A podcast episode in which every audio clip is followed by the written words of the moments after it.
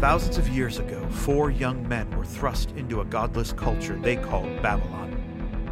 Yet, amid such circumstances, they were elevated, they thrived, and even impacted an entire nation without ever compromising their character or their devotion to God. Today, we live in our own type of Babylon, with its own chaos, facing our own temptations. But what can the lives of those four young men teach us about impacting our world without compromise? Let's discover how to hold on to our faith while thriving in Babylon.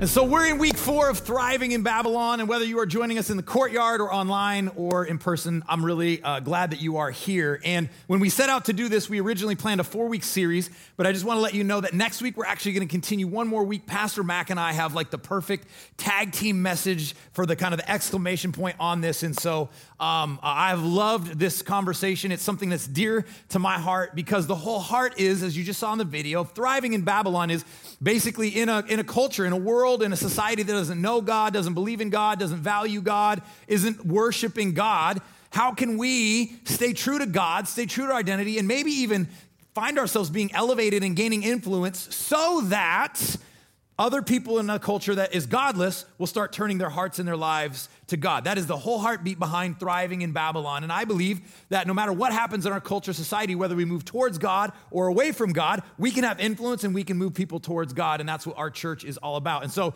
if you're new or, or you don't remember, let me just give you the fastest, most brief recap of where we've at because we're studying the book of Daniel, uh, him and his three friends that were taken uh, into captivity from Jerusalem into Babylon. And yet they were able to, to really make a massive influence under two different kings, two different uh, kind of uh, kingdoms as well as uh, both of both times they saw people come to know God. And so, in week one, we talked about what Babylon is. Is just simply Babylon is a culture that wants to just strip your identity and compromise your character. It is. It does not want you to live like God, know who you are. It doesn't want you to walk in who you are. It wants you to think, live, and act like the world around you. And when when whenever uh, wh- whoever God has made you to be, it's going to literally attack every um, every element of that. And so that's kind of what we talk, talked about week one. And then um, week two, we looked at um, the, the fiery furnace and we talked about um, how worship is actually just our response to what we value most. And we kind of went through the Bible that throughout the biblical history and human history, that our enemy, the, whether it's Babylon, Satan, evil, whatever you want to call it,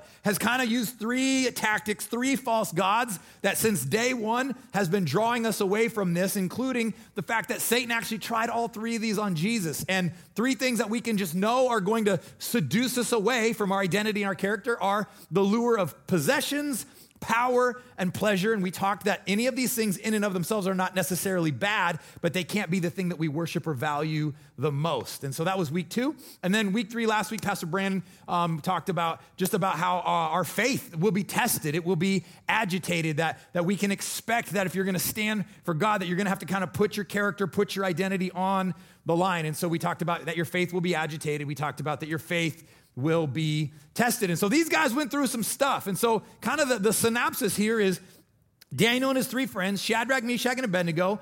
Uh, they, uh, the story starts they were taken from their homes, they were taken away from their family and their friends. Most of their family and their friends were killed. Um, they had to learn a new language, they had to learn a new culture, they had to learn the Babylonian magic. Um, physically, their manhood was literally taken from them, not to be gross, it just is what it is. And yet, in light of all that, they stayed true to God. They never compromised on their character. They didn't bow to cultural idols and were spared from lions and fiery furnaces. And in light of that, they were elevated and promoted to high places of influence in a culture that didn't value their background or their religion whatsoever. And because of their faith and because of everything I just said, we saw a nation turn their attention and worship God that previously didn't because of the faith of just a select few under two different regimes or two different kingdoms.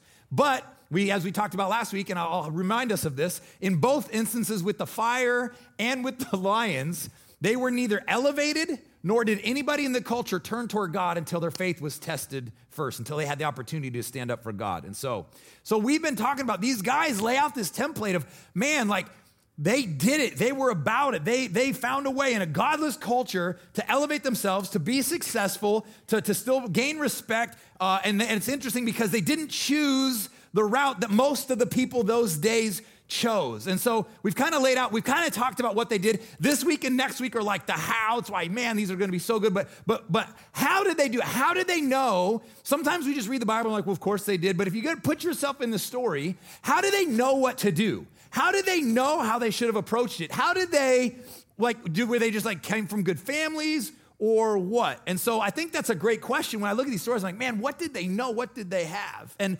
I've knew these stories as a kid, my whole life growing up in church. I didn't know the part I'm going to tell you until way later, and I was like, oh. And so what I'm going to tell you is what I learned is what if I told you that after they were taken into captivity, they had very specific instructions from God Himself about how to navigate Babylon. In fact, He laid out a blueprint for them, and I believe it's in fact the very same blueprint that we are called to follow in a culture that doesn't value God, worship God, believe in God, follow God. If I told you what it was, would you want to know what it is?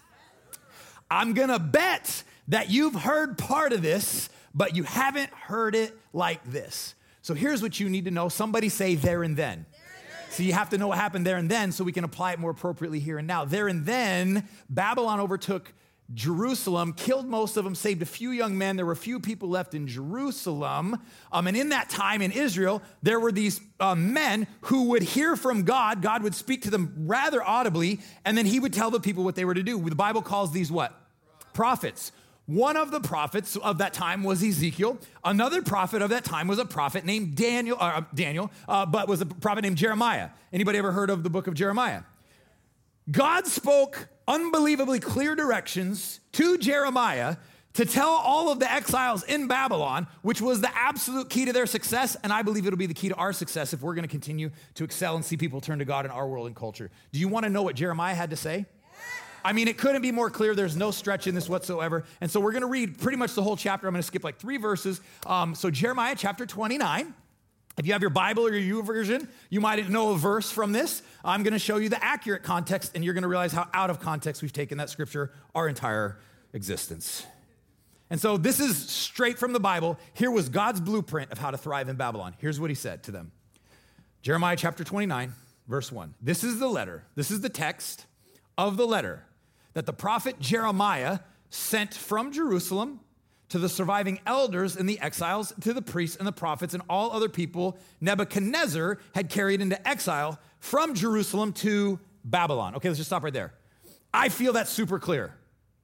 So, this is a very specific letter written to a very specific group of people at a very specific time. Like, so specifically, it's the people who were taken from Jerusalem to Babylon while Nebuchadnezzar was king and Jehoiakim was in charge, right? which all those names we see also in Daniel chapter 1. So it's like, if you find yourself in this situation, God's like, I got you. And so he starts out the letter and, and then he's going to make some connections in the next couple verses. Here's what God said, and this is why they were able to thrive in Babylon because God gave them the template and the blueprint, and it's ours as well. Verse 4 This is what the Lord Almighty, the God of Israel, says to those, watch this language. This is what God says to those that I carried into exile from Jerusalem to Babylon. So he's saying, I did this. And they weren't, they shouldn't have been surprised. You know why? Because for like 100 years, prophets were like, it's, it's not going to go well. You guys keep not listening to God. It's, you're going to end up in captivity again. They had been warned like a good three or four generations. And so God's like, I told you this is coming. Here's the template Jeremiah 29 5. Here's what you do when you get to Babylon build houses and settle down, plant gardens and eat what they produce, marry and have sons and daughters. Find wives for your sons and give your daughters in marriage, so that they too may have sons and daughters. Increase in number there, do not decrease.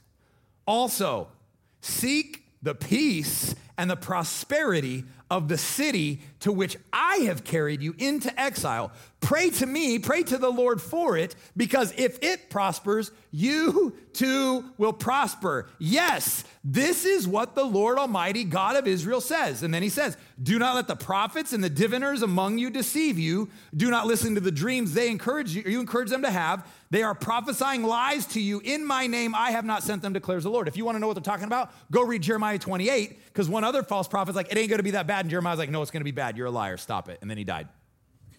It's true story. Go read Jeremiah 28. So this is what God says. That's a that's a blueprint.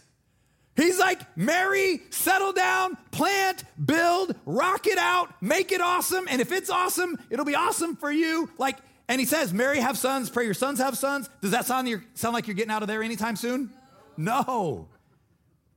Well, how long we going to be there, Lord? 10, verse 10. This is what the Lord says when 70 years are completed for Babylon. I will come to you and I will fulfill my good promise to bring you back from this place. Verse 11 For I know the plans I have for you, declares the Lord plans to prosper you and not to harm you, plans to give you a hope and a future. See, this is all contextually so important. Verse 12. Then, then you will call on me and you will come and pray to me, because you ain't been doing that for a good hundred years or so. And I will listen to you, and you will seek me and find me when you seek me with all of your heart. I will be found by you, declares the Lord, and I will bring you back from captivity. I will gather you from all nations and places where I have banished you, declares the Lord, and I will bring you back from the place in which I carried you into exile. That's about the most specific prophecy or blueprint you'll see anywhere in the Bible. God's like, check it out. They're gonna get you.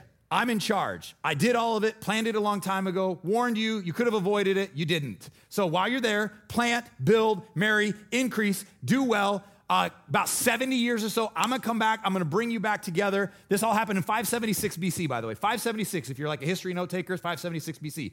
Anybody wanna take a shot at what happens around 0506 BC? It's like 70 years later. They all end up back in Jerusalem. Everything God said here happened. Who's ever heard Jeremiah 29 11? For I know the plans I have for you. Yeah, the context kind of matters here. Not saying that God isn't saying that to you, but that's a very specific word to a very specific group of people under very specific circumstances. Now, we know God's character is always the same, but he was packaging something far greater and bigger. And so now these guys know day one of captivity, we need to thrive in Babylon because we're going to be here a minute. And so he says, don't compromise your character. Don't stop worshiping me. And you guys got to figure out how to elevate and excel in a culture that yours is not yours and in a religion that doesn't care who I am. And what he didn't say is, by the way, if you do, other people are going to follow me. But it hasn't changed one bit. So there's this unbelievable template here, and then he, and, and exactly what he says happens. Now, if you get into like way history, what's fascinating is they do end up in Jerusalem, but not as their own kingdom because they were still rebellious, and it's the Persians, and it's really, really fascinating. It was all predicted, and it all leads to Jesus. It's really cool. But I want, so he says all this stuff marry, build, plant, eat, marry, increase. But I want to highlight one verse because here is the secret to thriving in Babylon. And this is what our church has been about from day one. It's what we've been about probably on a larger uh, like intensity and scale even in the last year than I've ever seen. And it's who we will be, continue to be, because we believe that no matter what happens in Cape Coral, Florida, America, this is who we're called to be. And it's verse seven. And so I know Jeremiah 29, 11 is everybody's most famous verse in Jeremiah 29. Mine's verse seven because this is our verse. Because here's how you thrive in Babylon seek the peace and the prosperity of the city to which I have carried you. Now, some of you are like, well, God didn't carry me here. I chose this. Oh, who you think's in control? In control? Who you think's in charge? You're cute. My job promoted me. You think Pfizer has that much power? Try God Almighty. you think your sales job landed you in Florida? No, God did. To which I have said to you, into exile. And then he says this pray to the Lord for it. Here's why rising tides lift all boats. If it prospers, it's good for you. If it doesn't prosper, that will be bad for you. So he gives very specific instructions make it better.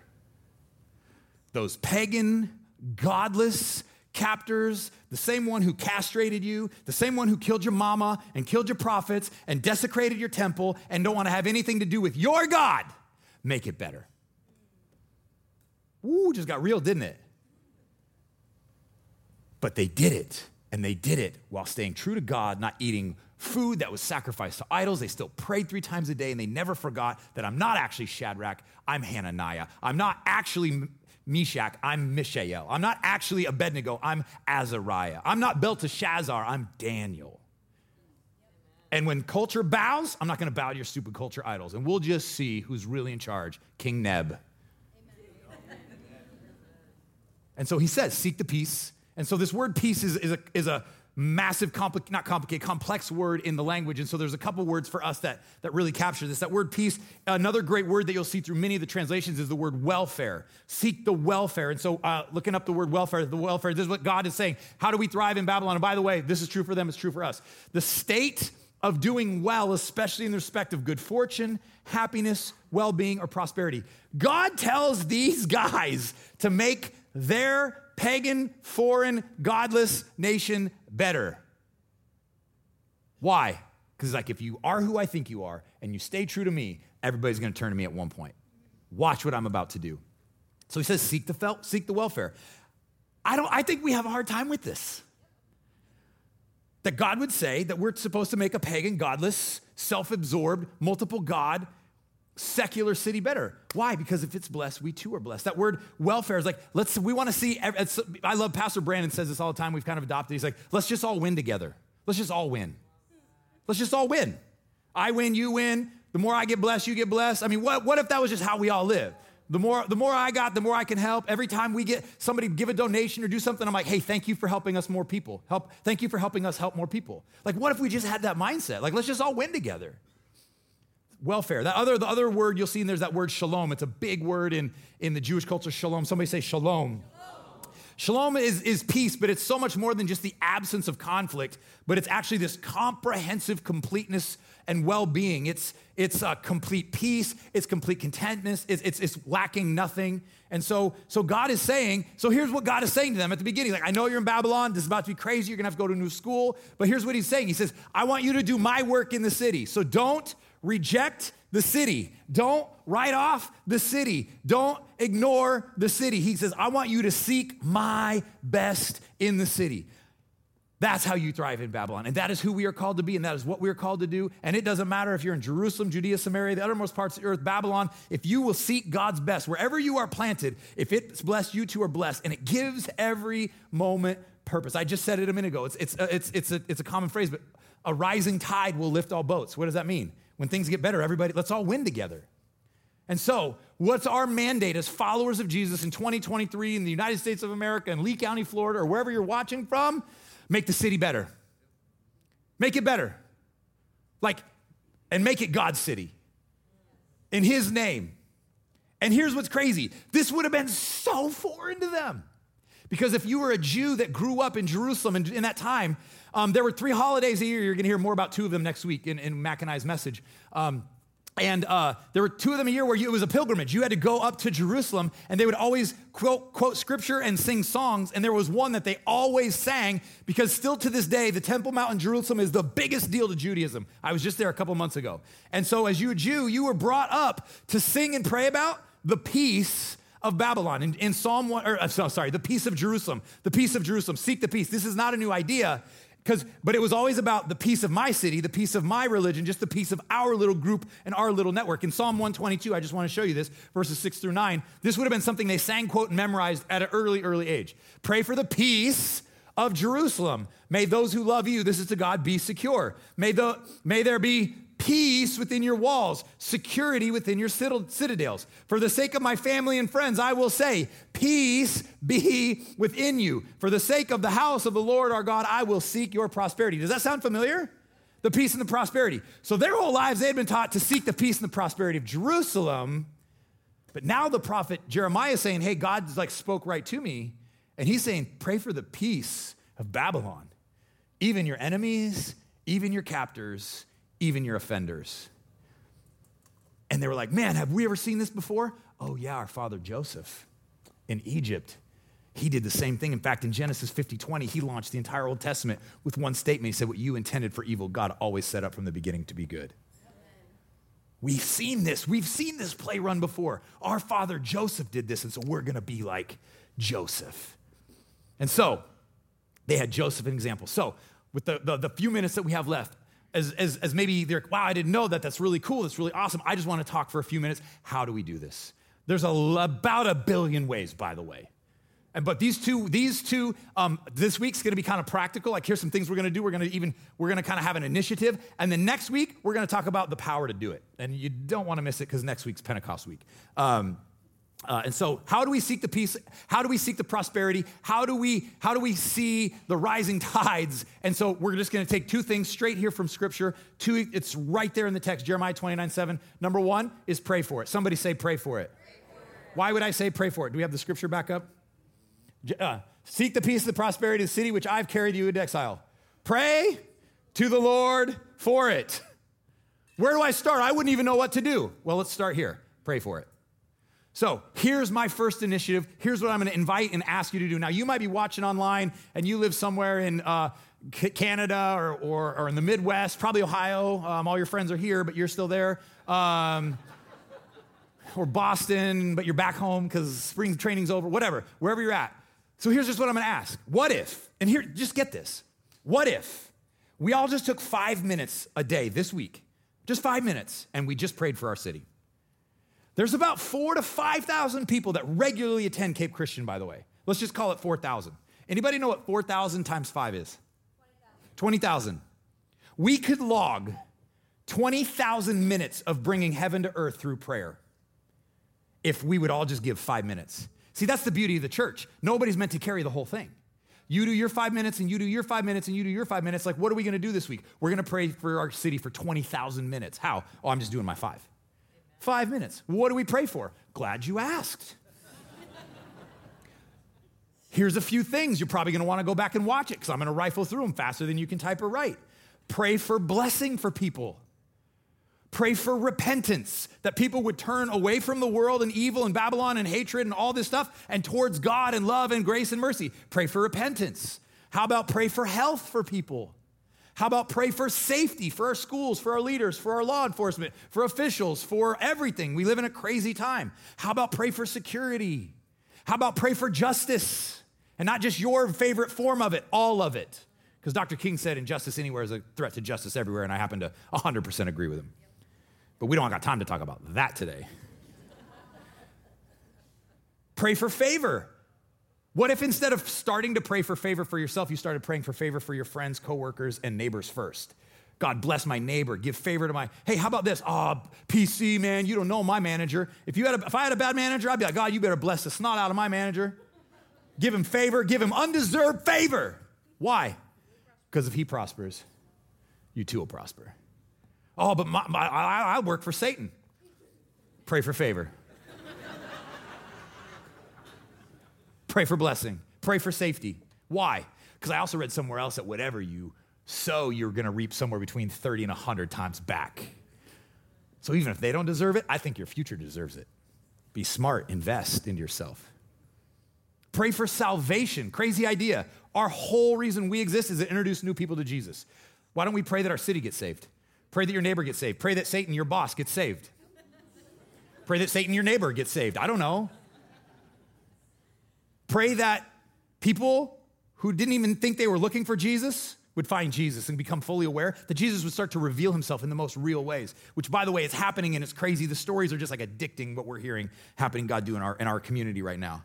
Pray that people's hearts would be turned away from the world and pray and be turned towards God. Pray for leaders in the CIS. Pray for families. Pray for your family. Pray for other families. Pray that marriages would be strengthened. Pray that dads and moms would stay together and raise their kids in a God fearing manner. That way they would raise adults that could contribute to society versus just be completely self centered. Pray for marriages. Pray for kids. Pray for parents. Pray for those in need. And here's a couple of ideas from Jesus pray from people you don't like.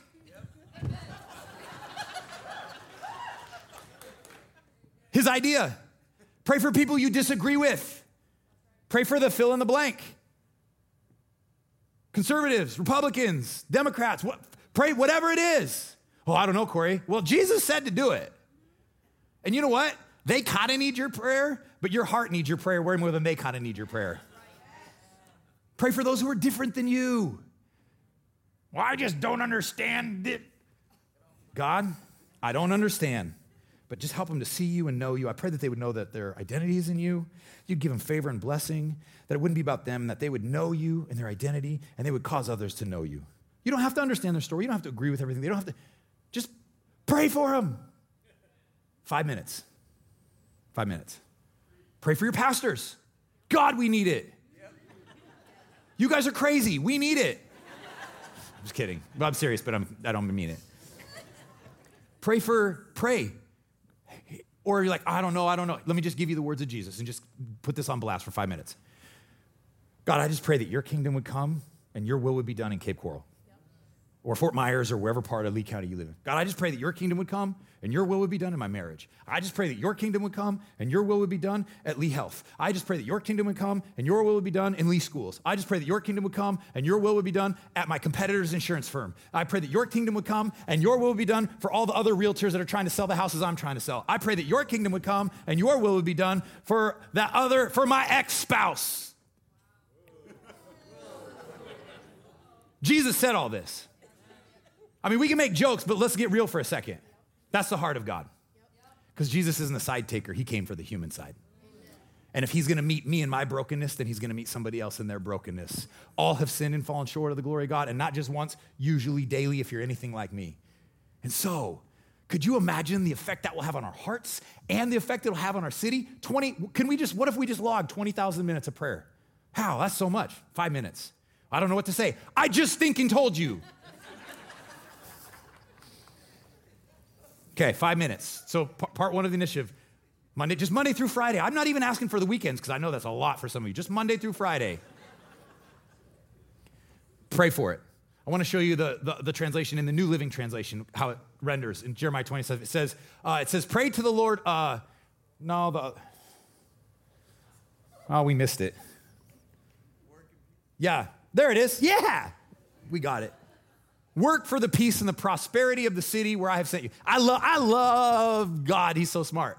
Because he knows some of us, we would love to, we'd love to spend 500 minutes just being like, God, just pray. I just want pray some more. Like, God, my neighbor needs to know about you. Uh, my neighbor needs to cut his grass. My coworkers need to like grow up a little bit. And the whole time God's like, hey, why don't you go do that? Like, hey, you're the answer to that prayer. Hey. So he, praying for it's important, but he's like, okay, now get up and go do something. So number one is pray for it. Number two is work for it. Work for it. How do you seek the peace and the prosperity of your city? I don't know. It's like the Bible's like so complicated. I don't know. Pray for it, work for it. I think we can handle that. Pray for it, work for it. Pray for it, work for it. Pray for it, work for it. Pray for it, work for it. Pray for it, work for it. Pray for it, work for it. Pray for it, work for it. I'm really busy. I know we all got a couple minutes to pray for it and a couple minutes to work for it. Work for it. By the way, if you think about the approach, the, the, the, religious leaders, we'll call them the Pharisees of those days. The religious leaders, there were two common approaches to, to Babylon and evil. The Pharisees wanted to run from it, and the Babylonians wanted you to become like them. And so throughout history, religion has said, let's run, and Babylon in the world has said, just conform.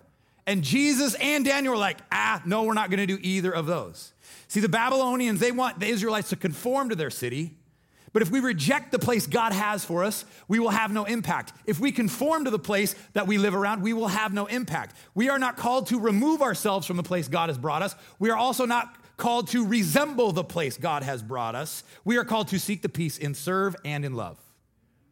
So don't pray, don't run and don't conform. How? We got to live intentionally. And here's what I love about this.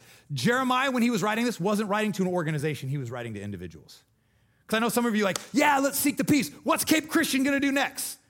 I want to say this humbly. I think we're doing well. Hurricanes, Christmas villages, COVID, I mean, we're doing well. Here's my challenge to you don't wait for us to tell you the next thing that we're going to do. He's not writing to, about an organization, he's writing to individuals. Well, I would serve more, but man, Cape Christian hasn't done anything in the city since like serve day. Ah. And I missed it, so like, they're kind of failing me. No, you go do something. You go work for it. You know why? Because I, in fact, I want you all to say this with me. I am responsible for me. That's like the most true thing you've said today. I am responsible for me.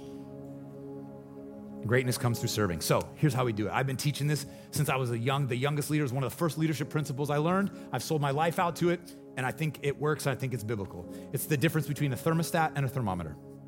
Y'all know this one? Thermostats and thermometers? Two similar items, right? What is a thermostat? Or a thermometer, what does a thermometer do? Tells you the temperature, right? Tells you how cool it is inside, tells you that the, if you're in Florida, the temperature of your pool water, 84, brr, you know. Um, I know who you are. It just reads the temperature. All it does is read the climate. What does a thermostat do? Sets the climate. One tells the room or the pool how warm or cold it's going to be, and the other one just reads what's going on. We are not called to be thermometers, we're called to be thermostats. And most of us, this is the simplest thing, but you've been living your life as a, as a I'm gonna say it wrong, thermometer. You're just like, well, I just work in a toxic environment, so I'm toxic. Well, be less toxic.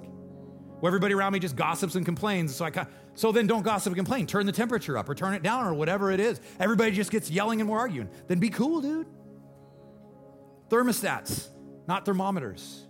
See, people are either thermostats or thermometers. We merely reflect the climate around us or we set it. How do you work for the peace of your city? You go set the temperature in your city. You set the temperature in your home. You set the temperature in your place of work. You spiritually set the temperature. You attitude set the temperature. You get out. And listen, I tell my staff, my team all the time there's only three things we're ever in, in control of. And so if you're fighting for control of anything other than these three things, you're wasting your time and energy attitude, effort, and preparation. So, What's a thermostat? Attitude. Everybody in my everybody in my workplace has a bad attitude. We'll have a good one and see what happens. See if a couple people move from 74 to 82. Don't let them bring you down. And so we say it this way at Cape Christian. We, it's one of our, we, and so the way you be a thermostat is you have to live intentional. And, and for me, it's the two words that are at the top of my resume that I can do any job that lets me do this. It's add value. It's one of our codes here at church. It says we add value everywhere, meaning this that we believe that every interaction matters and we leave things better than we found them. So, what does it say? We add value where? Everywhere. So, where, well, where should I be a thermostat? Everywhere. Temperature, temperature, temperature, temperature. Are you going to reflect the climate or are you going to set it? That's how you work. Well, I don't know if I can do that. Well, then pray for it first and make part of your five minute prayer God, help me to go set the temperature at work. Help me to set the temperature at my small group. Help me to set the temperature wherever I'm going. Help me to set the temperature at my Christian business, at my Christian school, at my church. Help me to set the temperature. Every interaction matters, and we leave everything better than we found it. Here's what I love about this. Do you know what this does for us? In a world searching for purpose, this gives every moment purpose.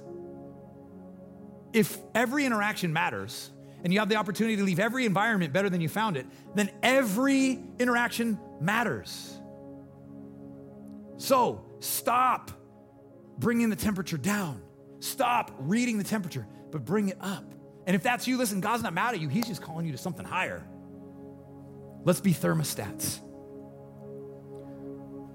every moment. So, how, how am I going to do this? Can I give you my four step process? It's really, really simple. First, I value people. Then, I think of ways to value people. Then, I look for ways to value people. And then, I do the things that I thought about and I looked for. It's really simple. And it's like addictive and it'll change your life. Just start by asking God to help me to value people, then start thinking about ways you can do it, then start looking for ways you can do it, and then just start doing it. And then if you get to like level five bonus leader, start influencing other people to do those four things. Add value. So here's my question Are you adding value in every environment you're in? Probably not. So pick one that the Holy Spirit's going, let's dial it up a little bit. Pray for it, work for it. So we thought it would be kind of cool to have like a concerted effort. And so when you came in on, on all the seats, and we have these available online as well, is we have a Seek the Peace initiative, five things they're, they're not noted this way, but the idea is we're gonna take one day a week and we're gonna focus on these kind of in order. And so we gave you a catalyst, a starter. I, here I am saying, oh, you figured out, be an individual. But here's what our church is gonna do. Um, we just wanna equip you. So we gave you five ways to add value. And So the idea, and um, we're gonna put this every day on social media. I did like a 15 second video. Hey, it's it's pay it forward Monday. And so here's five things, just five things. Again, Again, what if four or 5,000 of us and whoever else, what if we did this in our cities? And so Monday is Pay It Forward Monday. Starbucks line, the people behind you, your teacher, your boss, donuts for the office staff, whatever it is, just be intentional. Think of ways to add value and then find ways to add value and then do it and pay it forward. Just pay it forward. Let's just pay it forward Monday. And if and there, I think there will be a social media hashtag. I'm not smart or cool enough to know any of that. They'll do that, all that on Instagram and Facebook. Um, it'll, yeah, cool. So pay it forward Monday. And then Tuesday is Speak Life Tuesday. We're gonna go out of our way to encourage somebody, and maybe somebody that we normally wouldn't. I'm gonna encourage making it written. And instead of do the low hanging fruit, maybe go to somebody who you know maybe really needs it. Maybe you think about it and you look for it and you pray for it and you ask the Spirit to lead you to the person who needs a, a word of, of being uplifted that day. Speak Life Tuesday. Maybe some of you should start at home, your kids or your spouse. That's Tuesday. Then Wednesday, do whatever you want. Random acts of, random acts of kindness Wednesday. What does that mean? It means what you want it to mean. Hold a door, pick up trash, do all of the above, pay it forward, and speak life random acts of kindness Wednesday. So, what if Wednesday we wake up five minutes, we pray for our city, and now God help me to find and look for ways and be intentional about ways to just do something kind for somebody, whether I planned it or whether it just came to me. I promise if you pray for it and you look for it, opportunities are gonna be everywhere around you. Then, four, I love this one make something better. I love it, it's so nebulous. Make something better. Like what? Anything. Be a thermostat somewhere, somehow. Again, pay it forward, act of random kindness, whatever it is. Go into environment, speak life, bless somebody, go out of the way. It doesn't even have to take money, it can just be time and heart. Make something better Thursday. And then we save the best for last shopping cart Friday. Friday, we're gonna own all the parking lots. We're gonna put them all back. It's like a serve day. We're putting not just, we have a two row rule in our home. My daughter knows if it's in ours or this one or this one, we're getting them. She doesn't have to do all the ones over there, but not on Friday. We're doing all of them. Friday, we're doing shopping carts, shopping cart Friday. We are gonna get Florida residents to put their stinking shopping carts in the stalls. I don't care. I will die on this hill. Why? Because the Bible tells us to put shopping carts away. No, it doesn't. Seek the peace and the prosperity of the city around you. If it prospers, you too will prosper. We all got better things to do than put other people's shopping carts away. Jeremiah told us, and we're going to do it. So that's it. Listen, this isn't this isn't a super feely. Next week we're going to talk about how to be empowered to do this all the time throughout your life. You don't want to miss next week. But it starts with just something so practical. 5 minutes of prayer and one focus of the day. So join us on social media. Get on it. If you're fasting it, if you listen to something I said and you got off of it a year ago, give yourself a five minute, win- a five day window to get back on it and then get back off.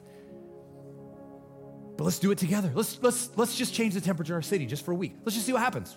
Let's just see what happens at work. Let's just see what happens in our homes. Let's just see what happens in our hearts.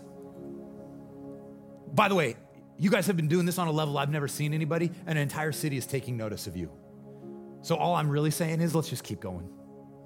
But let's be intentional. Let's add value. Why? Because every interaction matters. We leave things better than we found them. And if our city prospers, then we prosper. So let's pray for it. Let's work for it. And who knows, God might just do something in you throughout the process.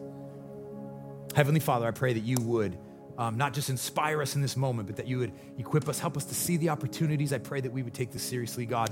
I pray that you, that you would continue to use this group of people to seek the peace and the prosperity, the welfare of Cape Coral, Fort Myers, Lee County, the greater area, and anywhere else online. God, we thank you for your word. We thank you for the opportunity to be your hands and feet, even in our brokenness, even in our imperfection. I pray, God, Holy Spirit, that you would inspire, ignite, and just help us to see all the opportunities. Um, and God, that not only would you work uh, through us this week, but you would work in us and you would do something in our hearts as well as we take you at your word. In Jesus' name, amen.